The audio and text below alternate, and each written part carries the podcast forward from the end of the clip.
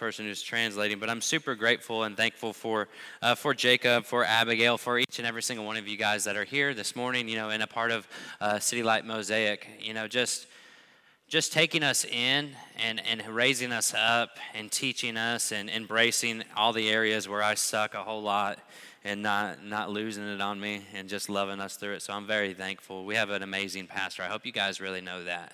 If you don't know, now you know, you know? So open your Bibles, Philippians chapter 1. Philippians chapter 1, uh, it is, the, the title of this message is Joyful Partnership. And so here we are, obviously, in the book of Philippians, and, and this book has been uh, so much value to me. And I have to admit, you know, I get pretty sentimental every time that I open this book.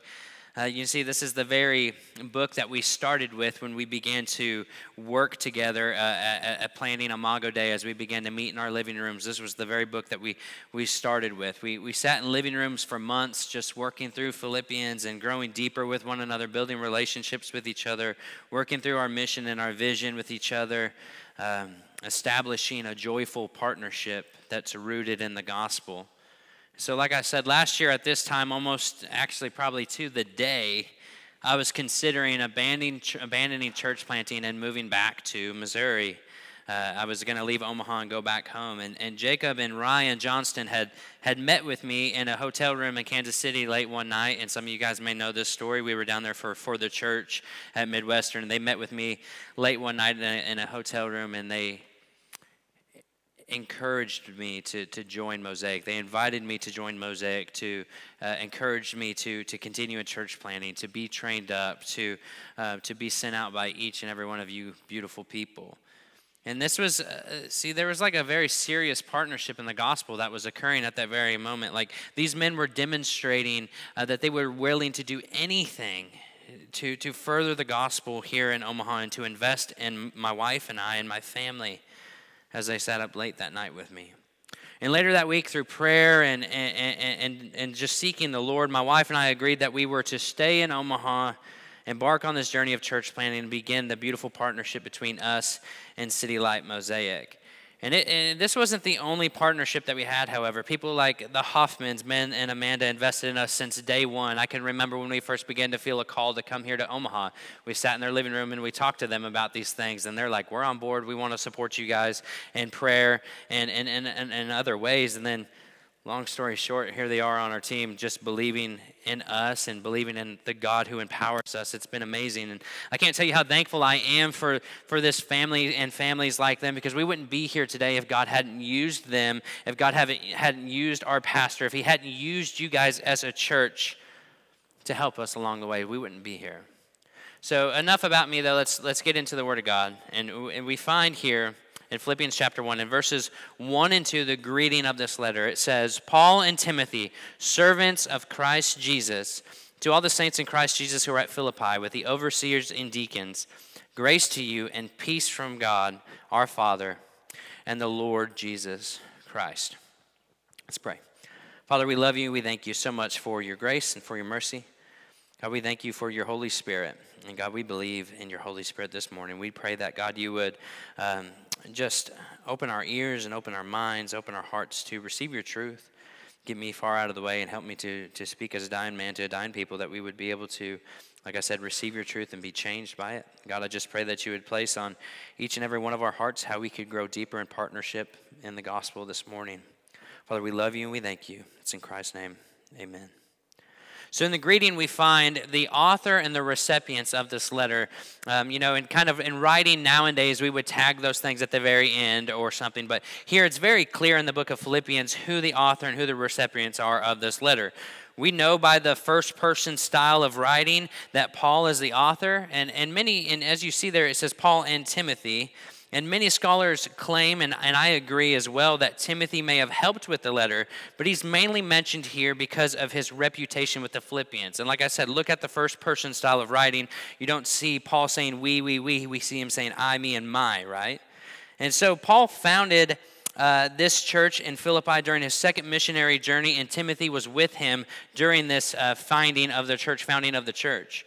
And Timothy's name is also mentioned as Paul desires to send Timothy to the church of Philippi. We'll see that later in the, in the book of Philippians. And Paul talks highly of Timothy. We see that in chapter 2. So the letter is into the entire church in Philippi. We see that it says to the saints in Christ Jesus who are at Philippi with the overseers and with the deacons. And so it is, so with the elders and the deacons, it's an established church. And this letter is what is known as a prison epistle. You see, Paul wrote this letter along with Ephesians, Colossians, and Philemon while he was uh, under house arrest in Rome, awaiting trial. We'll see that we see that kind of him progress into that position uh, in the book of Acts. And Paul writes this letter with various purposes, but the main purpose is that this letter is a letter of thanksgiving to the church in Philippi for their partnership in the gospel. This is a letter of joy as he expresses gratitude for their fellowship. It's a letter commending Epaphroditus for his sacrificial servanthood as he almost died bringing gifts from the Philippians to Paul in Rome. It's a letter that invokes unity in the church as displayed in Christ emptying himself and taking on the form of, the ser- uh, uh, of a servant. We see that in chapter 2. And finally, it's a letter of joyful endurance in all things. This is a very personal letter from Paul to the church in Philippi, and we are privileged to hold this book in our hands today. It's a beautiful example, as I said, of joyful endurance, unity, and partnership in the gospel of Jesus Christ as citizens of heaven. In verses 3 through 11, I'm going to, my desire is to identify three ways that Paul interacts in his joyful partnership with the Philippians. So join me as we read the rest of this chapter, or the rest of uh, 3 through 11. I thank my God in all my remembrance of you, always in every prayer of mine for you all, making my prayer with joy, because of your partnership in the gospel from the first day until now. And I am sure of this, that he who began a good work in you will bring it to completion at the day of Christ Jesus. It is right for me to feel this way about you all, because I hold you in my heart. For you are all partakers of this grace, both in my imprisonment and in the defense and confirmation of the gospel. For God is my witness how I yearn for you all with the affection of Christ Jesus. And it is my prayer that your love may abound more and more with knowledge and all discernment, so that you all may approve what is excellent and be pure and blameless for the day of Christ, filled with the fruit of righteousness that comes through Jesus Christ to the glory and praise of God. So, the first way that that Paul interacts with his joyful partnership with the Philippians is that in this joyful partnership, Paul is thinking of them. And we see this in verses 3 through 6. So look at 3 and 4 with me, verses 3 and 4. I thank my God in all my remembrance of you, always in every prayer of mine, for you all, making my prayer with joy. Now, if you've read the New Testament, you'll often see that this is a very familiar style that Paul begins all of his letters with, except for the book of Galatians. Now, in Galatians, many of us know that, that Paul is kind of, uh, he has a lot to deal with in that book, and so he's setting a tone for the heavy discussion that's going to follow, so he omits saying this for whatever reason. However, there's no heavy discussion to, to follow the greeting in this book, the book of Philippians. And for Paul to begin almost every letter by thanking God is not mundane, it's not stereotypical. However, it speaks volume to the outflow of his heart as a deeply spiritual man. In this particular instance, Paul's thanksgiving is stirred up by his remembrance of the saints in Philippi. His entire remembrance of them was good overall, and it produced this God glorifying thanksgiving and a passionate, joy filled prayer on their behalf. So, what exactly was it that made Paul thank God and pray for the Philippians with joy upon his remembrance of them? Well, in verse 5, it, it, gives us incredible insights to that question. So, fix your eyes there on the scriptures. Verse 5 because of your partnership in the gospel from the first day until now. So, if we take this back to Acts chapter 16 during Paul's second missionary journey, after Paul received the vision from the Macedonian man, he proceeds to Philippi. And after arriving at Philippi, Philippi Paul, Silas, Timothy, and Luke discover that there is no Jewish synagogue. So they walk to the riverside where they expect to find a place of prayer, which was a very common practice when there was no synagogue in a town. Uh, and back in that day, there had to be at least 10 Jewish men to form a synagogue, and there obviously was not that many God fearing Jews in the town. And so this is where they actually meet Lydia. And we know the scriptures, it says that God opened her eyes or opened her heart to receive the truth of the gospel. And her and her whole household were baptized, and the church of Philippi was born. And Lydia invited the missionaries into her home, thus beginning this Philippian partnership in the gospel with Paul. And that was the first day that's Paul's speaking of, their partnership from the first day until now. and much has happened between then and now when Paul or then and when Paul wrote this letter. There are memories that Paul has with the Philippians that we know nothing about. However, the scriptural evidence that we do have is the magnificent conversion of the Philippian jailer. That's one of them. You think about that. Remember when Paul and Silas are, are in jail, right? They're in those fetters and they're singing praises all night long. And then God moves in this uh, amazing earthquake. It shakes their fetters free. It opens up the doors. And the Philippian jailer is about to fall on his sword and die because he knows that if they escape, it's going to be his behind that's in trouble, right? And, and Paul says, wait, don't do that. The dude gets saved. He brings them into the house, washes their wounds. Him and his whole household or household are baptized. He brings them back after washing their wounds. And then again, after that, we have the encouragement that they received from the brethren in Lydia's house after they were released and going on their way, after they'd been kicked out of the town, after they were arrested for casting that demon out of that girl. And Paul received, we have another account that Paul receives gifts from the church in Philippi on at least two separate occasions. We see that in 2 Corinthians 11 9 and Philippians 4 16.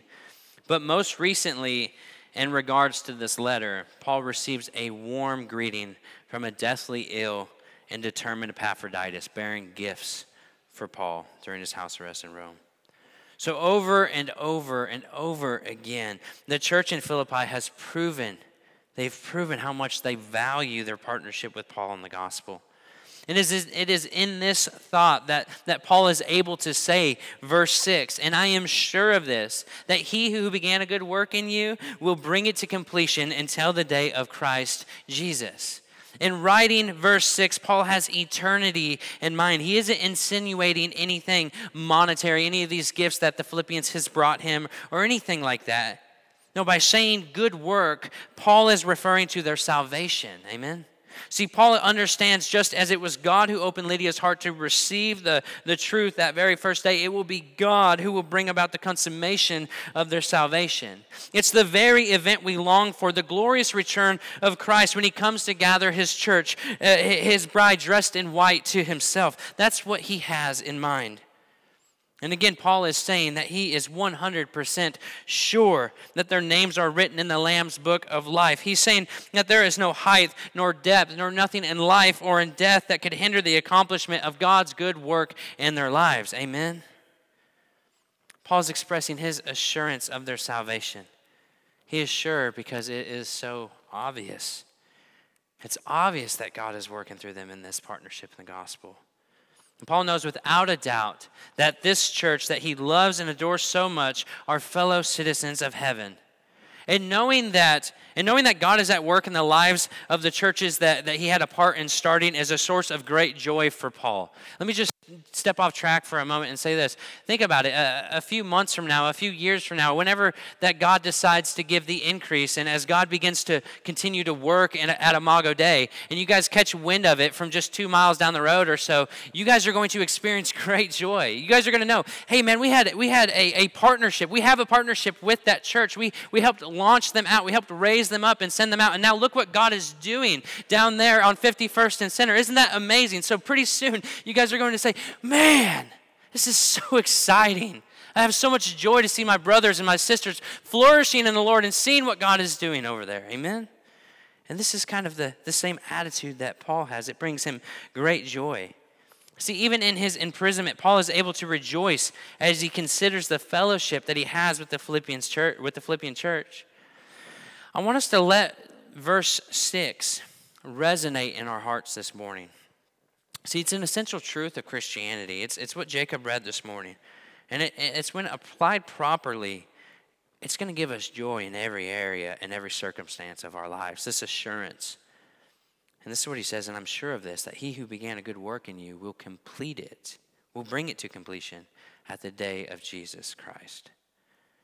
If God has began a good work in you, if you have repented of your sins and believed in the person and work of Jesus Christ, that Jesus came born of a virgin, that he lived a sinless, perfect life, that he died a substitutionary death in our place to appease the wrath of God, that he rose from the dead after three days, ascended to the right hand of the Father, and that he is returning for all who call upon his name, if you have believed in that gospel, if you have been born again, then God has begun a good work in you and God will continue his work in you until the day that we see Christ face to face. Amen. And we are made complete without this stinking body of flesh.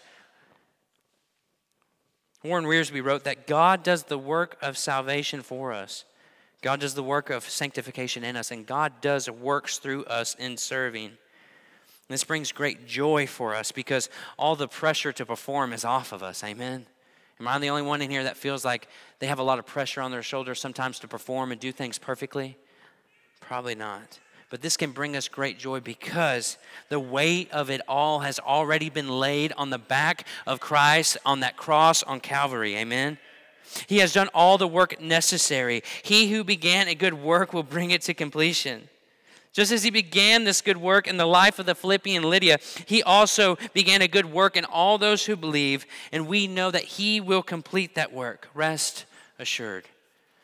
So, Paul is not just thinking of the Philippians, he's not just considering their faithfulness.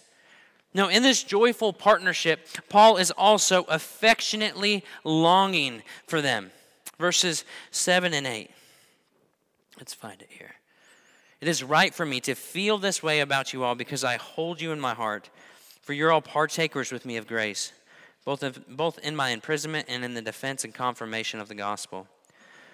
For God is my witness, how I yearn, how I yearn for you all with the affection of Christ Jesus.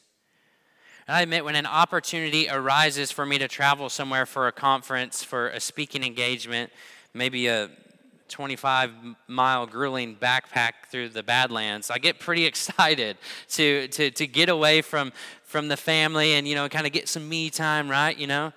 But I promise you this the moment that I get in my truck and I hit the highway, my mind starts to think about my wife. It starts to think about my son. I start to think like, I'm like two miles down the road. I'm already like, I wonder what he's doing right now. What's she up to? Are they safe? They got enough food? Everything good? You know, I, I, I just desire so bad to get back home to them. And I promise that, like, as soon as the opportunity arises, if I'll leave a conference early just to get home to my wife and my kids, I get so excited to get back to them. And I, I have this affectionate longing, this desire to return. And I can't help but think here that Paul has this affectionate longing somewhat similar to the Philippians. And listen to his words that I read there. You know, it's right for me to feel this way about you all because I hold you in my heart. For you're all partakers of this grace with me, both my imprisonment and the defense and confirmation of the gospel. For God is my witness, how I yearn. Man, that, that word just feels like it's deep, you know? How I yearn for you all with the affection of Christ Jesus. He says, I hold you in my heart. And the heart in Hebrew and, and Roman culture was not just a muscle that pumped blood, uh, you know, to throughout your body.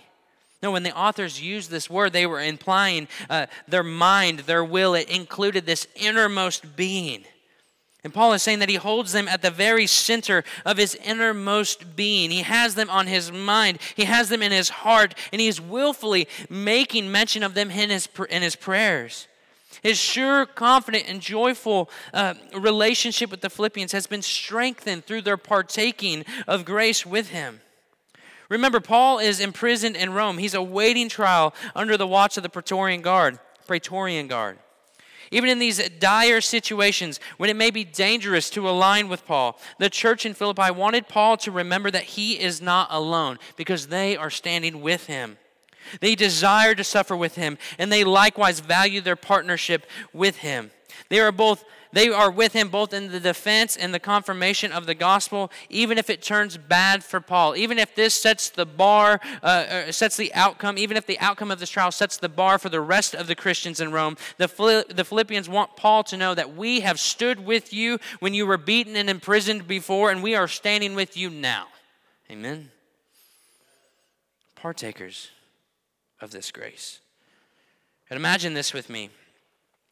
When the church in Philippi found out that Paul was arrested, that he had been through shipwreck, that he had been snake bit, that he'd been through a heck of a storm to get to where he was right now, when they found out that the life of Paul hangs in the balance, I promise you that they were moved with godly compassion. Their hearts broke at the thought of their beloved apostle suffering.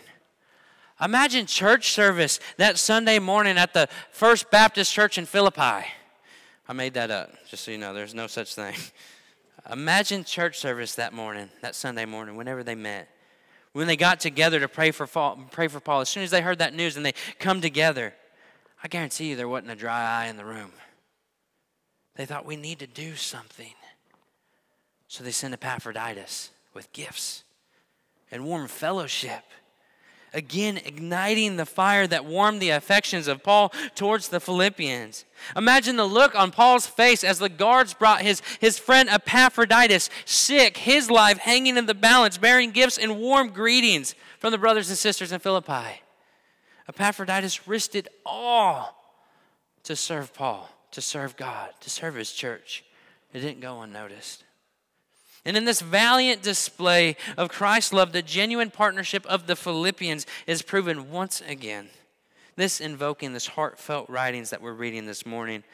I mean, it's, it's truly Paul's love letter to the church in Philippi. And if you don't believe me, like I said, let's look at verse 8 again. For God is my witness, how I yearn for you all with the affection of Christ Jesus.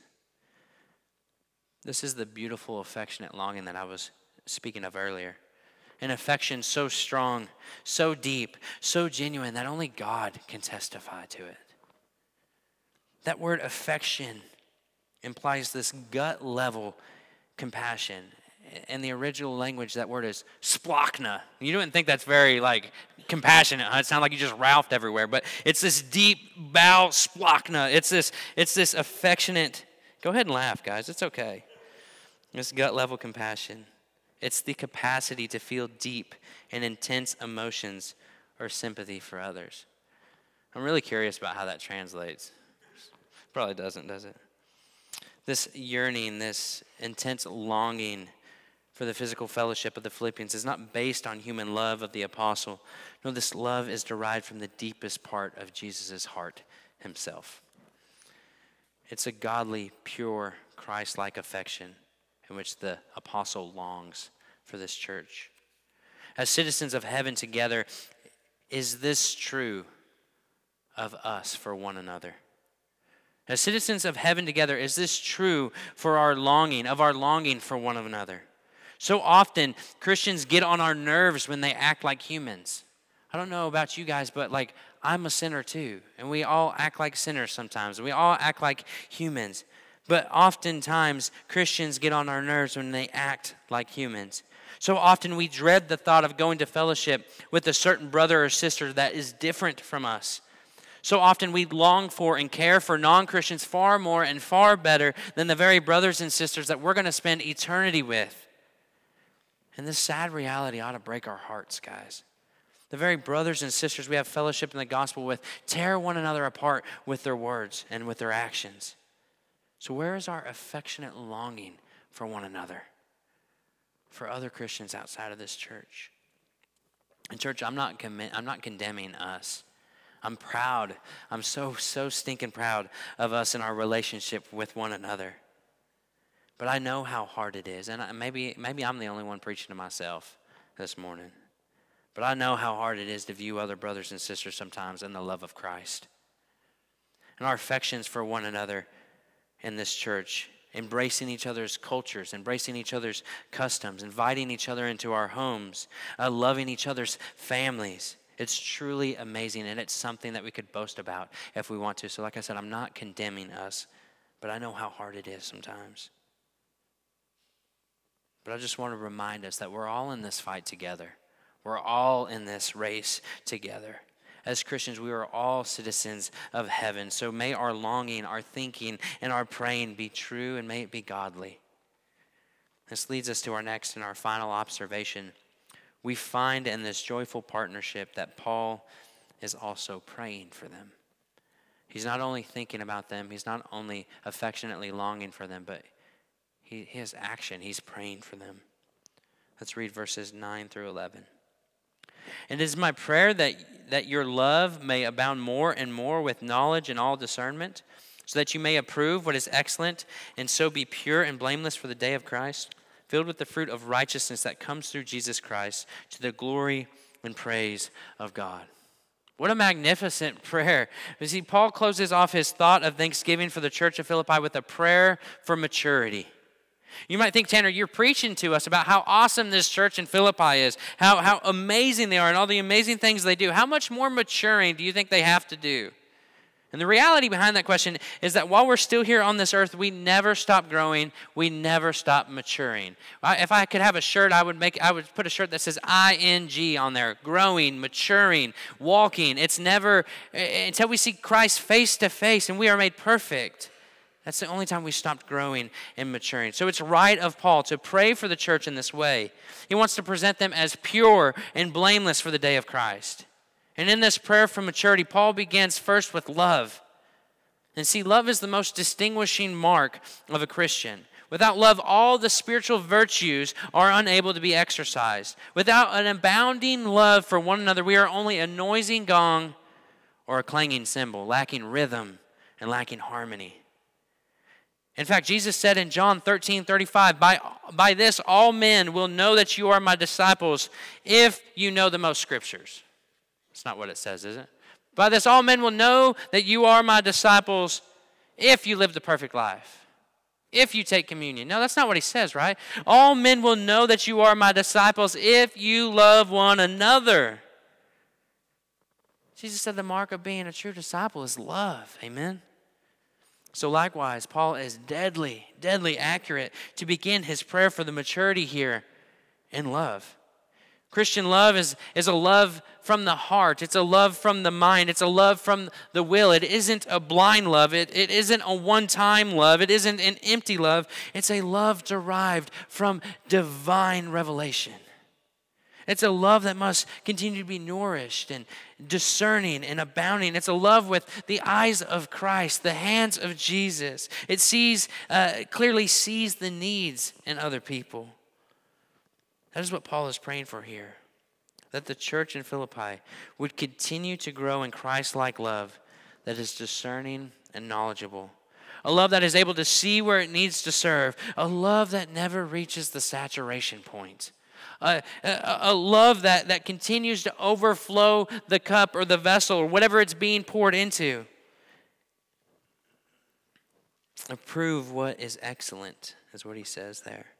So, the ability to be discerning, to approve what is excellent, is a, a, huge mark of maturity. I want you to think about a child. As a child's growing up and maturing, uh, you know, they discover that the that the hot stove hurts their hand, right? That they, they discover that hitting people is bad, that obeying their parents is good. This is discernment. They, they have the ability to judge well. Rev is still working on that discernment, man. I'm telling you, he has not got that figured out at all. So Paul's praying that their maturing love will have this effect, that they'll grow in this maturity, this, this discernment, that their love will ask questions like, is this helpful or is this harmful? And Paul says all of this with the goal in view of the day of Christ, as every believer will stand before Jesus, not for condemnation, but to give account of their deeds. We see that in 2 Corinthians 5.10. And this thought of being pure and blameless for the day of Christ, again, isn't condemning, but it should be a sobering reality. Let me say that again. The thought of being pure and blameless for the day of Christ isn't condemning, but it should be a sobering reality. It should be a very joyous uh, perspective that brings about a purging and purifying effect on our lives as believers. He continues to pray that, that they would be filled with the fruit of righteousness that comes through Jesus Christ to the glory and praise of God. The conduct that will receive the praise of Jesus is characterized by the fruit of righteousness. And now, this, this prayer of Paul isn't emphasizing the works of the law, it isn't, impl- it isn't implying human uprightness or the amount of good deeds that we do in the view of the law. It isn't alluding to our own ability to live an upright life, the fruit of righteousness, righteousness that Paul is referring to is the fruit of Jesus Christ that is produced in and through us by the Holy Spirit. I'm talking about love, joy, peace, patience, kindness, goodness, faithfulness, gentleness, and self control. I'm talking about those kinds of fruits of righteousness, the fruits of the Spirit. And the reality is a life, uh, the, the reality is this a life that's been impacted by Christ is a transformed life. And it's a life that refuses to stay the same, y'all. This transformed life is a direct indicator that God works in the lives of believers. The glory for the fruit filled life of the Philippians, or any Christian for that matter, does not belong to the believer, but to God. The fruit of righteousness comes through Jesus Christ, and it is, as Paul says, to the glory and praise of God.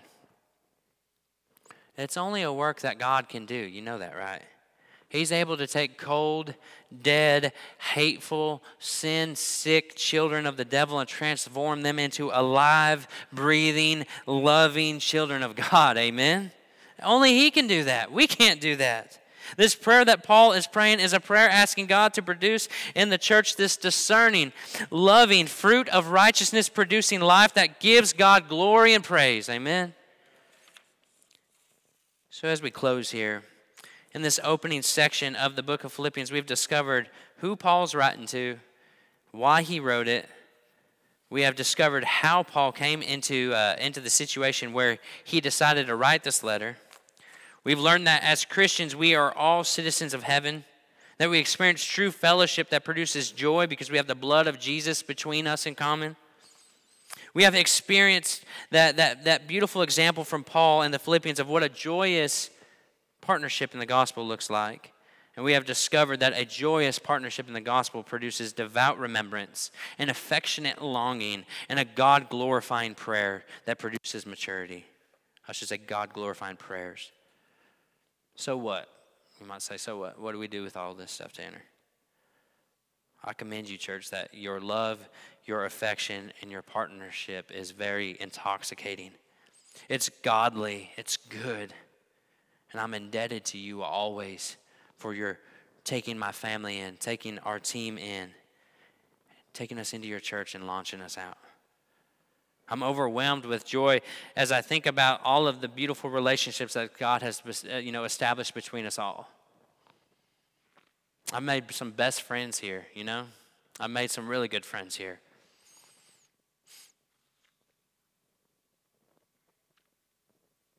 And at the very moment when we wanted so badly to give up and quit, you guys were there and you took us in. You sheltered us with welcoming arms. It was exactly what we needed.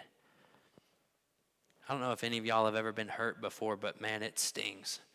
And you guys were a, a breath of fresh air, a glass of cold water, and I thank you so much. There's nothing I could ever do to repay you, and all I could say is that the very thought of leaving you guys and going to Imago Dei, it's I already have a longing, a yearning in my heart for you all. However, in the words of Paul, our love cannot remain the same. It cannot sit still. So let us all consider how our love could abound more and more. Not only for Imago Dei, but for one another as well. So consider how we may stir one another up to love and good works Let's dive deeper into fellowship with one another. That's what Paul is praying for for this church to continue to grow deeper and stronger and deeper.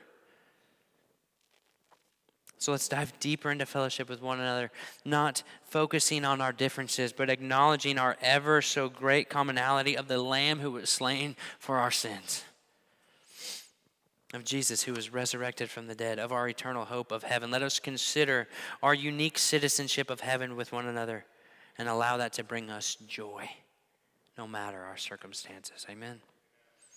Let us think of one another, share deep affection for one another, and pray for one another. Remember, we are partners in the gospel, partakers of grace, fellow citizens of heaven. We are a family that must stay united, a community centered around Jesus. And I hope, all, I hope this brings us all great joy this morning, knowing how great of a partnership we have for the glory of God. Let's pray. So, Father, we love you and we're so grateful for your grace and for your mercy. God, we are so grateful for Jesus Christ, your Son, who you sent to die on the cross for our sins, who suffered at the hands of sinners, an innocent man, suffering as a criminal, dying for our sins, raising again after three days, ascending to the right hand of the Father. You are coming back, Jesus. We thank you, God, for your Son. And Father, we just pray for this joyous partnership that we have with City Light Mosaic and Imago Dei. We pray, God, that this would just be the beginning, that we would look back and we would, we would say, I thank God of my remembrance of you for your partnership in the gospel from the first day until now. God, I pray that we'll be able to say, look at what God is doing in, the, in, in each of our churches, in the life of our members. God, I'm so grateful I'm so grateful. And Father, we just ask for your favor. We ask for your favor to just enshadow this church. That God, you would continue to grow this church deeper and deeper. That you would continue to mature this, this church more and more. God, we just ask, like I said, for your favor and for your grace. We thank you, Lord, for what you've done. We look forward to everything else that you'll continue to do in our lives. We pray these things in Jesus' name.